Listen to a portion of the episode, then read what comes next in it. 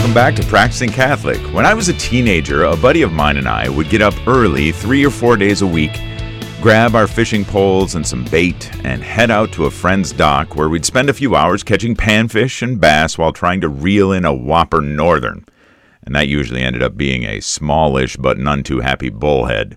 When I went away to college, though, a lot of my more outdoorsy activities faded into the background, and I can't help but wonder, though, if there isn't something that I've lost there, some way of connecting with others, with creation, and with the Creator Himself.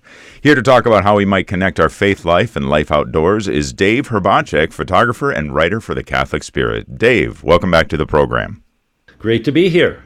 You're an outdoorsman, Dave. What are some of your passions as of late? Well, I started actually fishing with my dad and my four brothers growing up. I think I did it as early as five years old. I remember we'd go to a resort, we'd go fishing there, we'd go fishing on a lake just on the outskirts of town in Litchfield, Minnesota, west of the Twin Cities. And then my dad took us squirrel hunting, and that kind of evolved we started wild turkey hunting in the early 80s, and I did that when I was in college with my dad and brothers. And then eventually I started deer hunting, and today I continue to hunt wild turkeys and I hunt deer during the firearm season and now the archery season, which is something I've done for about the last 10 years, and I really, really enjoy it. So the archery season is just around the corner in September, so I'm already excited and I've been pulling my equipment out and getting ready to go. So it's um, it's coming right up, and I just can't wait.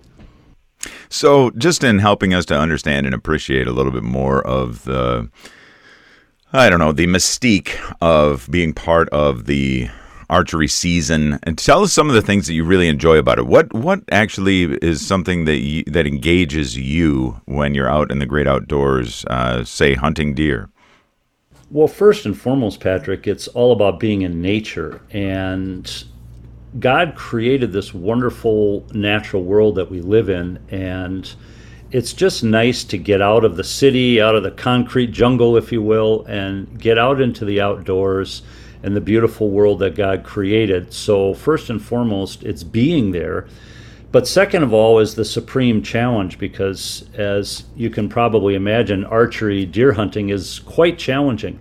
I started in about 2011 using a compound bow. I've since switched over to a crossbow. I'm 60 years old, and you can hunt with a crossbow in Minnesota when you're 60. And because of shoulder problems and so forth, it's a little bit easier, but it's still challenging because you have to get close to a deer. I, I like to get within 30 yards, and so to be able to do that is challenging. And then when that animal is close to you, you have a sense of awe and wonder. So I find myself often when a deer is coming in, just looking at it and taking in its beauty. And then, of course, you have to wait for the critical moment to uh, make the shot, and then you have to do the tracking and, and recovery after that. And then, of course, the fun task is field dressing at the end of it, and then bringing it to a butcher shop that I do. Um, I don't butcher my own. I take them in and then have them uh, butcher the meat, and then have some wonderful organic, free range red meat to serve to family and friends. So it's a full cycle. I love the whole entire experience, right down to the cooking aspect, because that's one of my favorite parts. Now, there may be some of our listeners who are a little bit more on the queasy side when it comes to hunting, when it comes to you know, taking the life of an animal. And what would you say to those who, uh, when it comes to humans and animals' roles in God's plan for creation? Well, I think the simple answer, Patrick, is just point them to the Bible. Both in the Old Testament and the New Testament, it's clear that you know consuming animals is part of human existence all the way back to the beginning there are multiple stories of people actually sacrificing animals and also consuming them. After Jesus' resurrection, you have him on the shore of, uh, I think it's Lake Galilee or something like that, and he's cooking fish for his disciples. And so I think it's pretty clear that that is a part of our existence. The Catechism addresses it.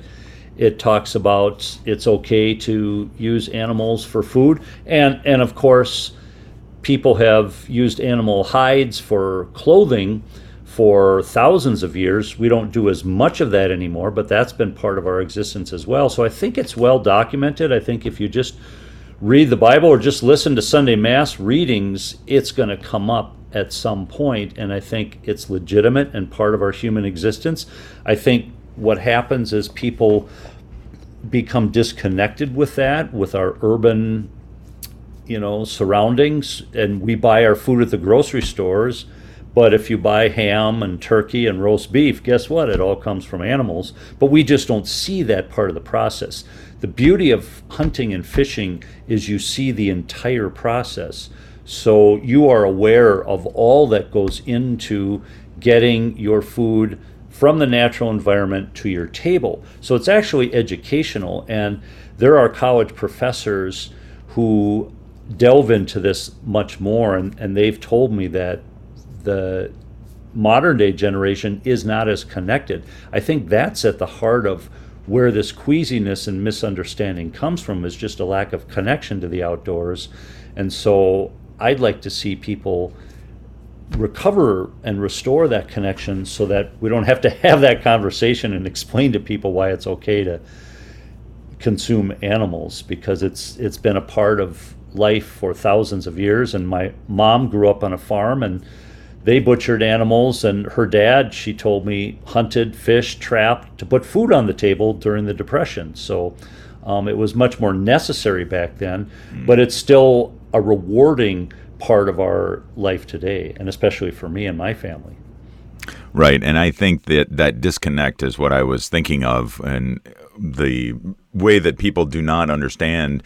It's fascinating how some even young people have been taken into grocery stores and um, and said, "Well, where does this come from?" And they they don't know. Uh, they they think, "Well, it comes from here. It comes from the store," and um, it, they don't realize that animals are giving their lives so that you know, we can enjoy, as you said, a good steak or a good pork chop or whatever it might be.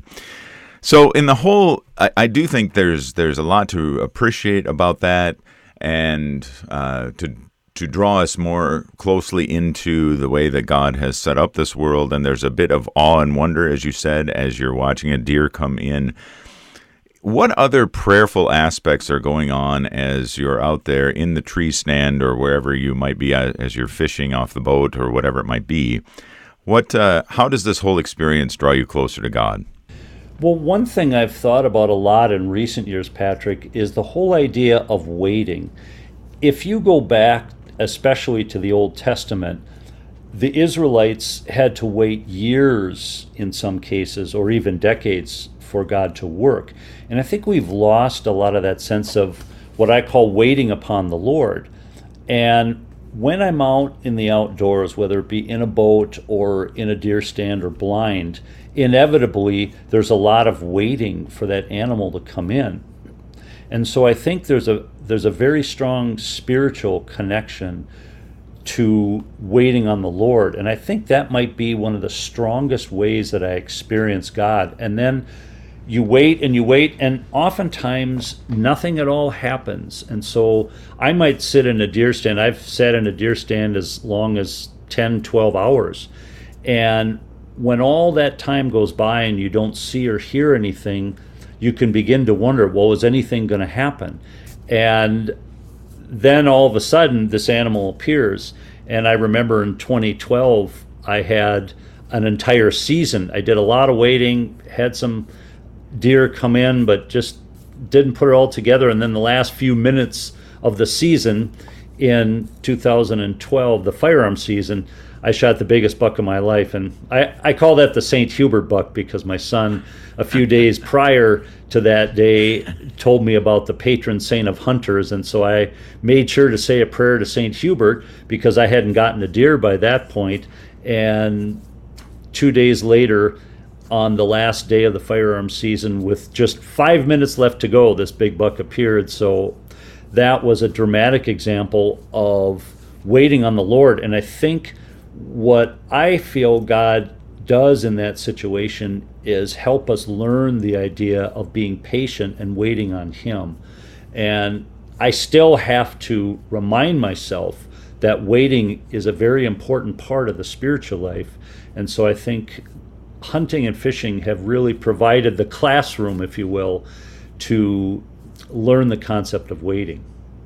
Mm.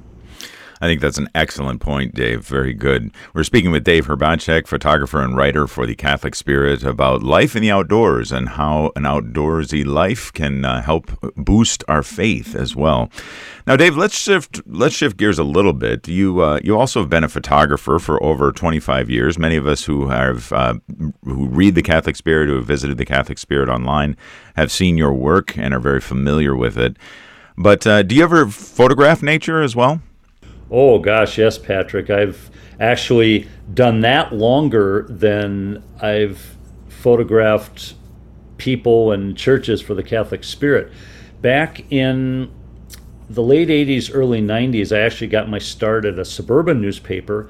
And as I started photographing for that paper, I started paying attention to the landscape. And I was fortunate enough at that time to have more time to be able to explore the outdoors. So I would go up north along the North Shore and photograph the fall colors near Lake Superior. And another um, experience that I had that I really enjoyed was going to some of the really beautiful national parks. I went to Glacier National Park in Montana several times. I also went to Banff up in Alberta. And the mountain scenery was just spectacular. In fact, I still have slides that I shot back in those days because digital was not yet a reality. So the landscape photographers of that era photographed mostly on slide film. And it has really, really vivid color rendition. And so that was a lot of fun. And then when I got a digital camera, I continued to shoot scenic landscape photos. Occasionally, if a deer showed up, I'd be able to get some photos of that.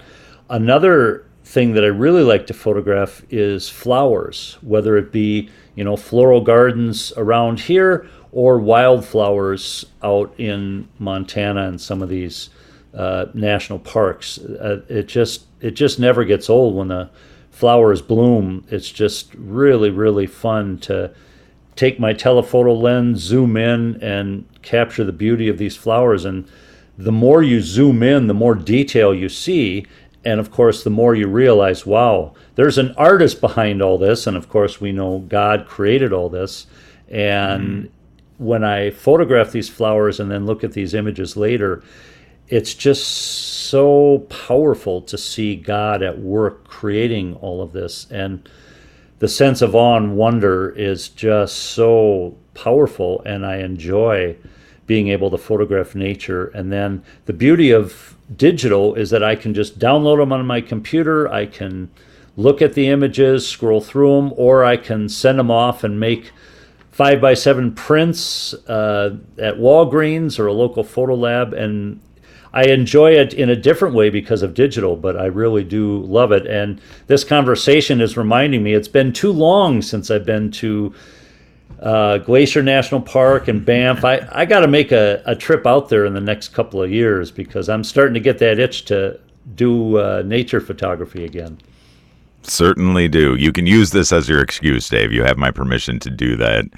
So, whether the instrument be a, a rifle, a shotgun, a fishing pole, or a camera, I think our encouragement and your encouragement, Dave, is to get out there, to place yourself in nature, and to recognize, as you said, recognize the artist that is behind it all. That is right. And bring your family. It's a great family uh, activity, and I would encourage, especially dads, lead the way.